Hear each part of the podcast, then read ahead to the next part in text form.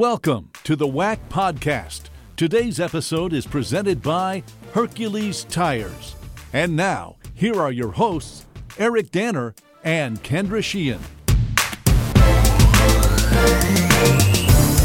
Welcome to the WAC Podcast. Kendra Sheehan, Eric Danner here. What a week, I guess it's been in Denver. Pretty crappy weather out this morning. Crappy. I think we're on a podcast here. I need the FCC to step in on your language, Kendra. But not the greatest weather. But it's December as we record this, December 15th. Yeah. And the fact we've only had one measurable snowfall. That was barely a measurable snowfall. That's by true. The way. So the big story, I know everybody's worried about the weather out there listening. Yeah, Denver, right? The big story is the wind today. Supposed to be some pretty significant winds up to 100 miles an hour in the mountains. Yeah. And up to 80 miles an hour here on the plains. Yeah, I don't know if I have ever felt 80 mile an hour winds. I don't know what that feels like. Yeah. I read somewhere on Facebook, you're supposed to crack open your window to help with the pressure that it caused or could shatter a window. Also I don't know that when it's like accurate. Super hot out, you're supposed to do that so that really? Your car doesn't like the windows explode. I've never actually seen it happen. I don't know if it's true or not, but one of those Facebook tips. And speaking of the weather, place that you came from most recently before you joined the WAC here had a lot of devastation, and hearts go out to all the people there in Western Kentucky and Southern Illinois. I mean, when you look at that footage of especially, Southern Illinois and Western Kentucky and some of the surrounding states got hit, but Mayfield stood out to me in particular because I had been there. I covered a few high school football games there in Missouri, and it is absolutely that's Kentucky, Mayfield, Kentucky. I don't know what I'm saying. It's absolutely destroyed. I mean, I don't even know how you begin to process what has happened. I think that people are in shock. I know my old news station is going out there every day. They're sending crews, and it's just devastating. There's so many ways to donate and help those people, because I think that might have gone on record as one of the longest tornadoes that touched the ground. And so my heart goes out to all those people. I mean, the people of Mayfield were so kind, so welcoming when we had gone there to cover games, that it just is devastating to see that people have lost their entire homes, businesses, and there are still several people that are unaccounted for. And it seems like just an unusual time of year to have a big tornado like that as we're heading into winter, which tends not to be, tornado season, if you will. But yeah, what the pictures of that were just devastating. And again, thoughts and prayers go out to everybody in that part of the country. Back to WAC sports here. We had the final football game, as it turns out, of the season. Sam Houston, hats off to them. 22-game win streak comes to an end, the national championship in that run, but ran into a team in Montana State who started off hot, and the Bearcats were just not able to overcome that hot start by the Bobcats. Man, Sam Houston, I mean, so a 42-19 loss in the quarterfinals, but what they've done, I mean, they hadn't lost since November 2019, put on quite a show for us fans and us WAC people for quite some time. So WAC people, that's what I'm going to call us now, us WAC people. But I mean, they got into a hole early. They were down 28-0. They only got their first touchdown just before the half. And then you kind of thought, okay, they have momentum going into the half. Maybe they'll come out. And they did, they did score another touchdown right at the start of the third quarter. But man, Montana State is rolling with that freshman quarterback. Yeah. Tommy Mellett, who was named the starter the week before. So they had another starter all season long, and they're top 10, top 20 ranked team all season long. They pull the trigger on a brand new freshman quarterback right Crazy. Before the previous quarterback decides to enter the transfer portal when that happens. And just seeing him play, holy smokes. I mean, the week before he rushes for over 180 yards in high winds in Montana. So kind of doing what Bill Belichick did against the Buffalo Bills last week when there were high winds and only had 3 or 4 passes right during the game. So we weren't, at least I wasn't aware of Tommy's passing ability, and he dropped it in the bucket several times, and also showed that rushing ability, 76 yards, 2 touchdowns, and caught a touchdown as well on a Philly special. that's crazy. I mean, Montana State is certainly in good hands with them, but just what a wild situation for him to come in. And I don't know if he had any nerves playing, you know, this is his second time starting. Did not appear to. No, he's just calm, cool, collected. And of course, Eric Schmidt, he threw for 354 yards, 2 scores, but he was picked off 3 times for the first time in his career. And the Bearcats went for 2 on most of their touchdown drives and didn't result in 2, but he was picked off on that first one as well. Big game by Ife Adeyi.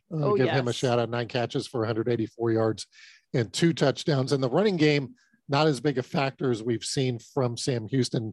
A big part of that, they were down 14-0, less than 5 minutes into the game with a turnover, and that Montana State was able to turn that into a touchdown. So playing catch up most of that game. So they only had not many yards rushing. That's a pretty specific number, isn't it, there, Danner? Yeah. Stat king 79 yards, 79 yards rushing on 35 attempts, and that's only 2.3 yards per carry. So not what we've typically seen, but again, a great season, a great couple of seasons for Casey Keeler and the Sam Houston Bearcats. Talking men's basketball, we're just 15 days away from conference play. A lot of great games this week, per usual. GCU at Arizona State. Of course, the Lopes falling 67-62, but Holland Woods dropping 20 points against his former team. Yeah, Holland Woods transferring from ASU, 20.7 rebounds led the way, but the GCU offense just did not get going in that matchup. By the way, neither did Arizona State's offense. GCU shooting 31.5% from the field, where Arizona State shot 31.1% from the field. So not the prettiest of games, right? If you're into baskets going in the hoop, right? But GCU hung with them. Arizona State, of course, a Power Five, Pac-12 school. I think on another night, GCU could defeat Arizona State. Did not on that night. Good news is the Lopes are still 9-2. So plenty of basketball left in the year. 2 losses right now are to Arizona State and Wyoming. So both are very good teams. So that nothing to necessarily hang their heads about, but perhaps a missed opportunity, but hopefully something the GCU Lopes can make up as we move the season along. Well, I don't think they were playing with full strength. I had read that Gabe McLaughlin was sick. He actually had lost 12 pounds that week, not COVID, but so he was playing kind of under the weather. And of course, Tayshawn Cherry, who also is an Arizona State transfer, followed out pretty early and just 4 points. But another great matchup, New Mexico State at Loyola Marymount. The Aggies won 63-58 and are now 8-2 overall. Really grinded out a victory. And that's a good checkmark win there for the Aggies. Loyola Marymount playing in the West Coast Conference, 6-4 team. So to beat them on the road, and again, they're just keep grinding out these wins. We saw the 2 buzzer beaters where they won at UTEP, they won at New Mexico. Now they went at Loyola Marymount, and not getting a lot of style points necessarily, but definitely making their mark as we knew at the beginning of the year, one of the teams to watch in the WAC. A win is a win, no matter how ugly. But another game, Denver at Dixie State. This is our one school, one thing segment that we're bringing to the WAC podcast. We started last week. Very exciting. Dixie State gets the 82-62 win, their 4th straight. So they're now at 500, 5-5. Cameron Gooden, who's our WAC Ticket Smarter Player of the Week, 22 points, 7-12 shooting, 6 assists, 2 rebounds.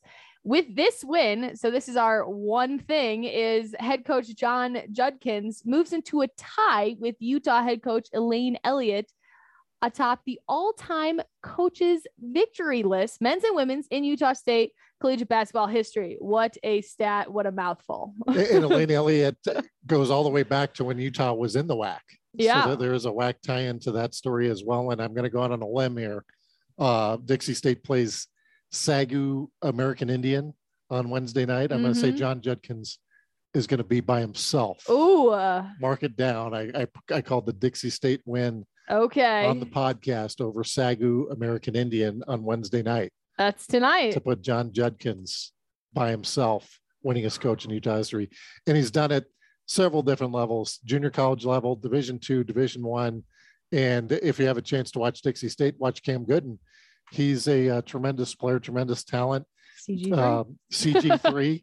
He can shoot the three. Yep. He can drive to the hoop. He can dunk on you. He's a, you know, shorter guy on the court, but he has that ability as well. So congratulations to John Judkins. I'm going to give him the congratulations now. Okay. That's how confident I am. Well, so should we preview some men's games to watch this week before recap the women's? How about we take a break now? All right, let's take a break. When we come back, we'll preview some games and then also talk women's hoops. You're listening to the WAC Podcast. We would like to thank our partners, Hercules Tires, Ticket Smarter, and Adidas. Now, back to the WAC Podcast. Looking ahead to WAC men's basketball this week, several big games on tap at Power 5 schools and otherwise. Let's start, Kendra, with New Mexico State visiting Washington State.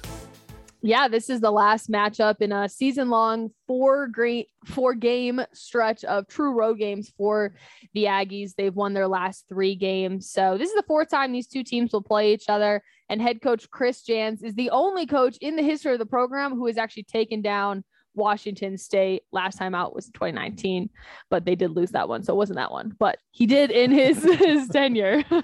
And as we talked about previously in the show, they beat Loyola Marymount, beat New Mexico, beat UTEP. So they've grinded out some wins. So you got to like their chances in that one. We also have CSU Bakersfield traveling to Abilene Christian. That game is tonight as we record this on December 15th. CSU Bakersfield, a team maybe WAC fans are familiar with. They were in the conference for a number of years. ACU, brand new to the conference, but on a roll, if you will. The Wildcats, one of the better teams in WAC men's basketball right now. But watching Rod Barnes' teams, the Roadrunners, they will slow it down for you, as evident. They won a game at Boise State this year by a final score of 46-39. That's a very low scoring affair. 40 minutes of basketball right there. So one thing we do know about Rod Barnes' teams, they're always going to be competitive, always going to play great defense. And that will be at Abilene Christian as well. So that's a good matchup for a non-conference slate here. Yeah, both teams are very defense oriented, and CSU Bakersfield has a pretty deep bench. They'll play about 12 players that each average 11 minutes a game. So a lot of depth there, but ACU is on that 6-game win streak, and that's tonight, 7:30. Looking forward to that. California Baptist will be visiting Arizona on Saturday. The Arizona Wildcats, 9-0, number 8 in the country. So a tall order. And I know CBU not thrilled with that loss earlier this week against crosstown rival UC Riverside. So it'll be interesting to see how they bounce back after that defeat.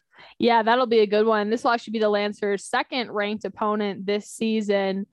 I think Dan Otkin has been a bright spot for the Lancers. Of course, we've talked about Taryn Armstrong quite a bit, but Otkin scored 24 points, and he's shooting now over 73% from the field. So that's a WAC best, over 10% better than the next closest player. So, I mean, he's getting the shots to fall, and Tyrell is another guy that they'll probably have to lean on too. I've noticed CBU social media has gone to calling him the Danimal. The Danimal. I like that. We always love nicknames here on the WAC Podcast. San Francisco at Grand Canyon, not really at Grand Canyon. This is a neutral site matchup, and this is being played at the Footprint Center, formerly called the Talking Stick Arena, home of the Phoenix Suns. So it's a big time arena there in Phoenix, and the Havocs are known to go over there for the Jerry Colangelo Classic in droves. So San Francisco, you talk about a big matchup early in the season, 10-0 in the West Coast Conference. Big matchup for GCU as part of this Jerry Colangelo Classic. I mean, you talk about some heavy hitters. They have Gonzaga playing Texas Tech. That game's going to be on CBS. San Diego State, of course, had a great season last year playing St. Mary's, traditional power in the West Coast Conference, and Georgia Tech playing USC. So Grand Canyon getting to be a part of a very big-time college basketball atmosphere this weekend in Phoenix. Well, when they have the Havocs there, it feels like a big-time basketball experience. I mean, they traveled to Arizona State. Players from Arizona State had mentioned the atmosphere that they had created was pretty wild. So that it was a bit of a home court advantage for GCU, even playing at Arizona State. And that matchup against San Francisco, that's going to be on FloHoops.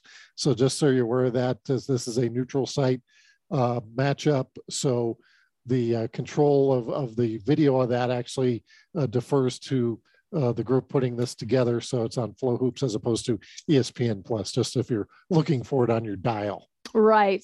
Nobody has a dial anymore. No, that is old stuff. But SFA at Kansas, that should be another great matchup. Jayhawks have won their last 4. So, and their SFA is on the road. So that is Saturday, 7 p.m. on Big 12 Now on ESPN Plus. Should be a good game inside Allen Fieldhouse. That's always a pretty good atmosphere. Yeah. The Fog Allen, legendary place in college basketball. Jayhawks 8-1, ranked number 7 in the country. And another one of these, I know the SFA folks are not happy about what happened Tuesday night, losing at home to Louisiana Monroe 82-69. So they would like to get a bounce back, if you will, but yeah, talk about playing against a tough opponent in Kansas. Yeah. But SFA definitely has the talent to go toe to toe with anybody. Absolutely. Got a couple guys, David Cackleriz, Gavin Kensmill, who's been, you know, dropping some points there, near double doubles, Gavin, 14 points, 9 rebounds against Liberty. So not quite, but close.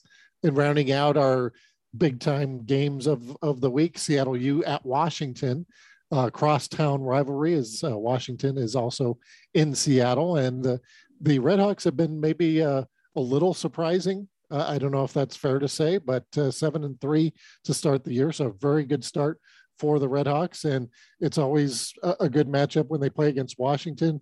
Right now, 4-4 in the Pac-12, but hey, it would be great to see what one or two of these go the WAC's way against one of these Power 5 schools. Well, the Huskies have canceled their last 2 games due to COVID reasons. And so the last game they played was actually November 27th. So been a while since, you know, they've had a game, but these 2 teams, they can play really good defense. And I think that it should be a good matchup between Seattle U. Darian Trammell has been just really notable player, 29 points in the last win with UC San Diego. Right. So yeah, he seems to be kind of hitting his stride there, 29 points in 33 minutes, 6 steals in that one as well. As you mentioned, the defense for the Red Hawks, always something to watch. And Riley Grigsby, I know another person you talked to on our media days for the WAC basketball preview. He had 17 points in that game on 8 of 12 shooting. So those are the 2 main guys, but there's also plenty of other players to watch for SU this year. And that's Saturday, the 18th at Washington, 7 p.m. Pacific time on the Pac-12 Network if you want to tune in. WAC women's basketball, a couple of matchups to talk about this past week. UTRGV knocking off soon-to-be WAC school, Incarnate Word. Yeah. That is their 2nd straight win. So they're now 3-5 on the season. And Sarah Beshears, she's our women's Ticketmaster player of the week, 27 points, 7 rebounds, 3 steals. She's having herself quite a season, and we'll get a chance to talk to her tomorrow. If you tune into our Instagram, WAC All Access, we'll be speaking to her in the afternoon. Is that every Thursday? It's every Thursday, but I will be making the exception on this next one that because of the holidays and people traveling, AKA some people, me, maybe no, we'll have it on a Tuesday. And then what about the week after that? Then I can tune in on Thursday the following week. Right. No. Should I do it from the beach? No. But then it'll get started again after the new year. Yeah. But so Sarah Beshears, a good way. Actually, you're going to have the other one on Tuesday. So we should have another very special guest on Tuesday. We won't reveal that just yet. We don't want to jinx it. Still efforting. Yeah. At this point, who the guest will be on Tuesday. But yeah, Sarah Beshears, outstanding game, and getting the WAC Ticket Smarter a Player of the Week award. Lamar getting a couple of wins, so big wins for the Cardinals, knocking off Texas State, and Akasha Davis picking up Freshman of the Week once again, 17.5 points, 5.5 rebounds on the week, and she has shown early in the year she is one to watch, and that Lamar is going to be a team to be contended with. Yeah, I mean, they're now on their third straight win, so they're at 500, and I think that game really came down to free throws, and Sabrina Dean and Kayla Mitchell each made a few clutch free throws at the end, and head coach Aqua Franklin had mentioned that she was really pleased with the turnaround that the team has had and playing with a lot of effort and playing back to how she believes that her team has the potential to play this year. So they are now 4-4 after starting out 1-4, as you mentioned, that 3-game win streak. Abilene Christian has won 4 in a row. They're 7-1 sitting atop the WAC standings, but right a notch below them is California Baptist at 7-2. The Lancers have won 2 in a row, but they did lose to San Diego State in a tough, close game last week, 78-77, but they bounced back, beating Northern Arizona. And then on Tuesday night, a 1-point win over UC San Diego. Yeah, good for them for winning last night, I guess, as we're recording this on Wednesday, it would be last night. In that win at Northern Arizona, though, 6 Lancers were in double figures. Of course, Caitlin Harper leading the team for the 5th time this season. Ana Oleta, 13 points. Trinity Santonio, 10. You know, 6 players were in double figures, so they got a pretty balanced offense, and they maintained that lead about 90% of the game.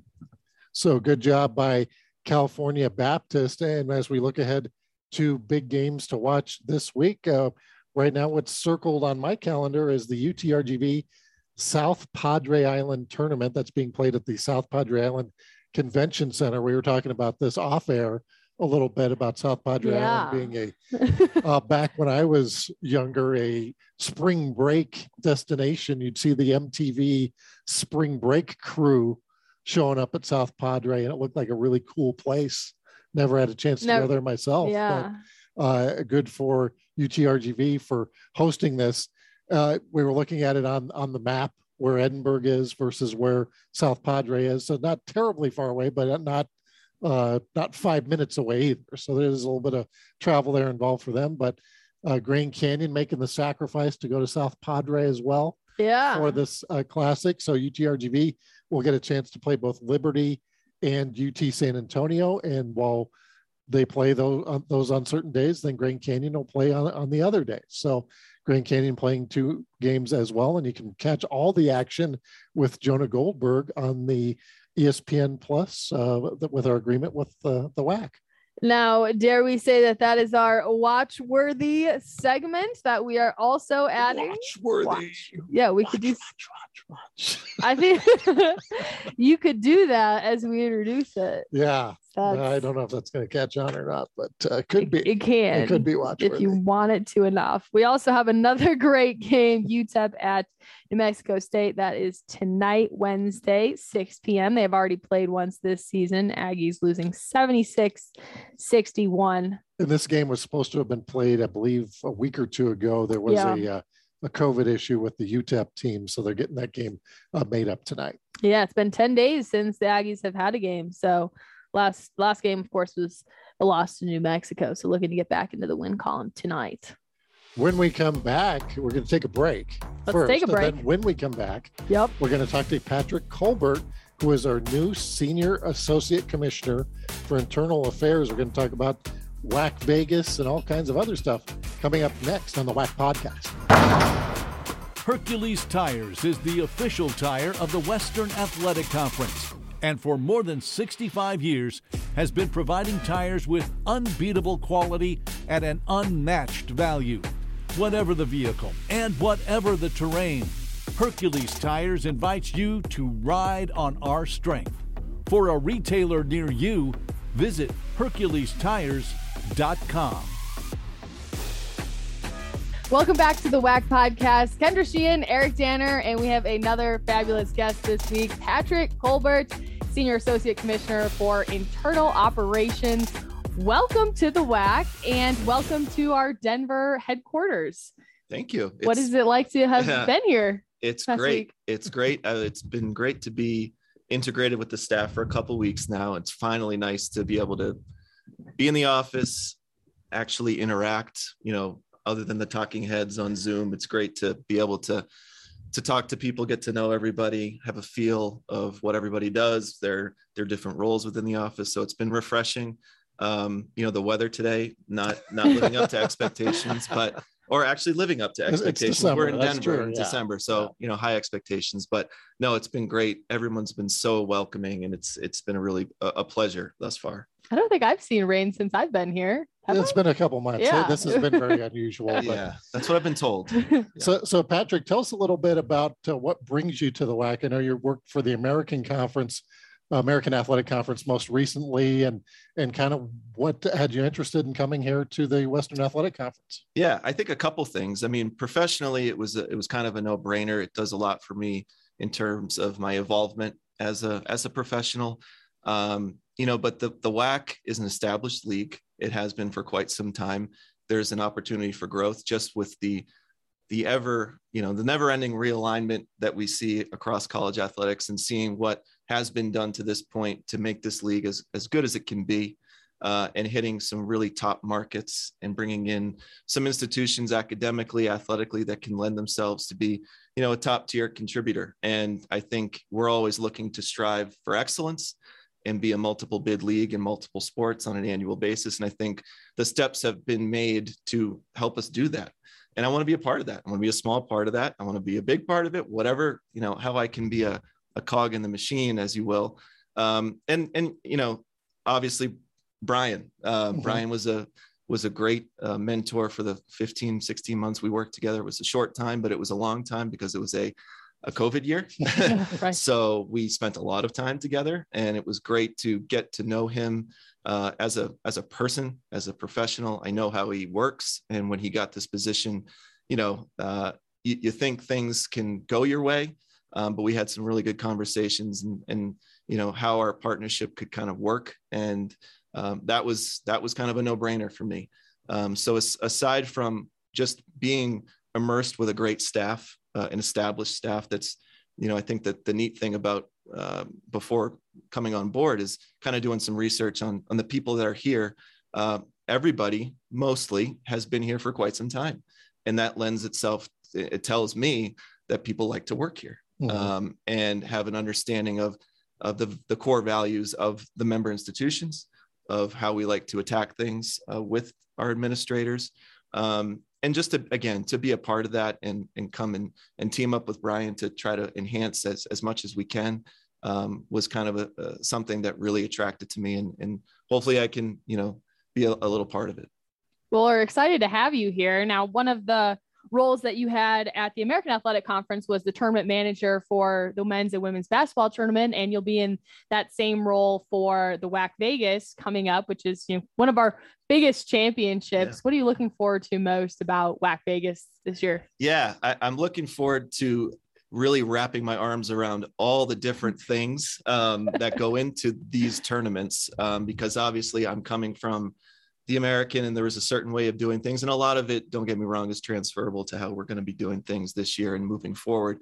And I think the most, you know, the thing I'm looking forward to the most is having a normal tournament and getting back to getting fans in the building, how we can attack ticket sales, how we can attract locals, you know, basketball fans, alumni bases in and around Vegas. It's a good spot. It's clearly where our membership wants to be.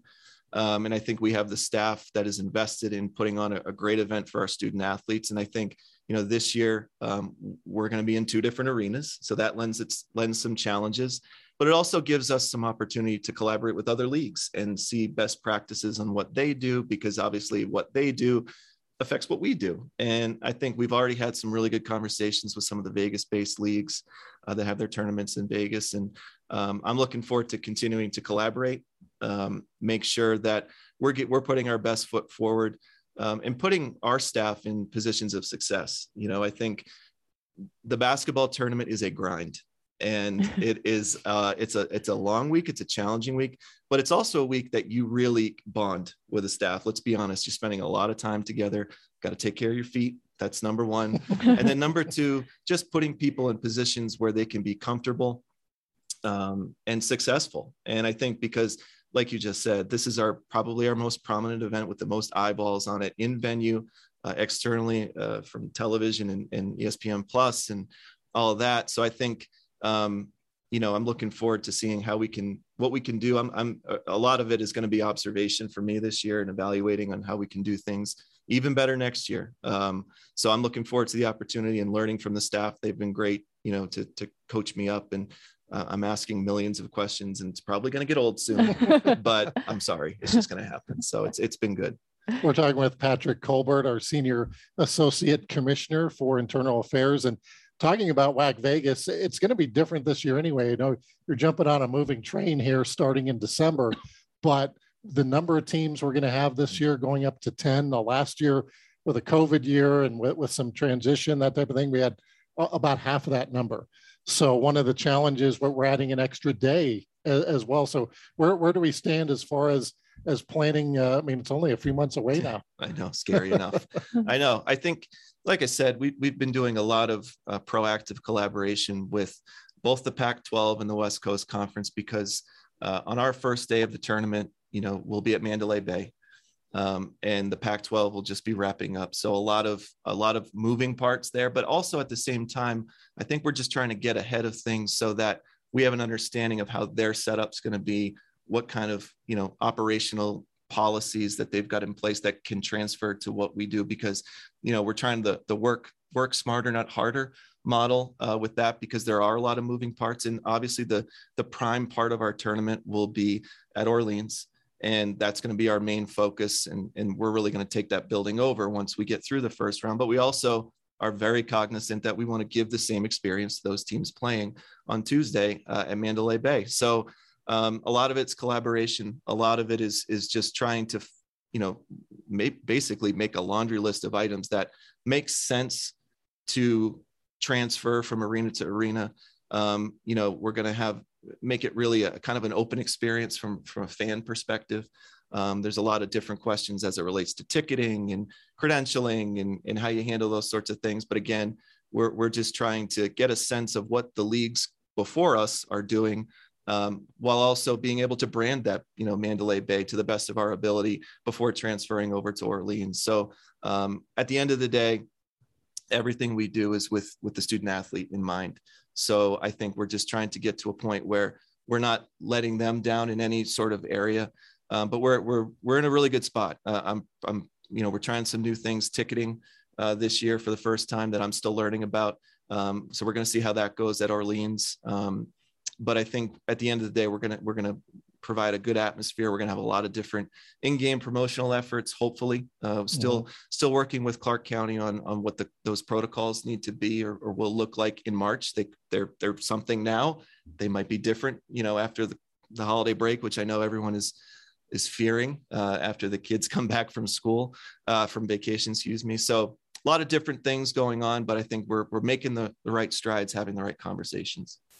Now, Patrick, you were a student athlete yourself, four-year starter for the men's soccer team at Colby Sawyer College. Did you ever think that when you were going through school and now that this is where you'd be, did you want to get into athletic administration?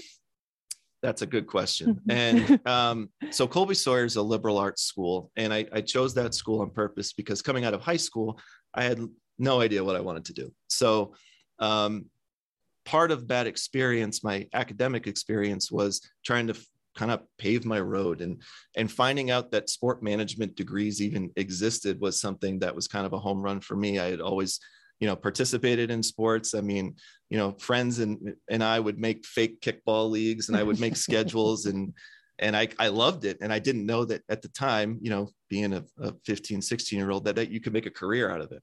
So when I found out that was something you could do, I jumped on it. And, you know, where that degree took me, I didn't necessarily think it would be here.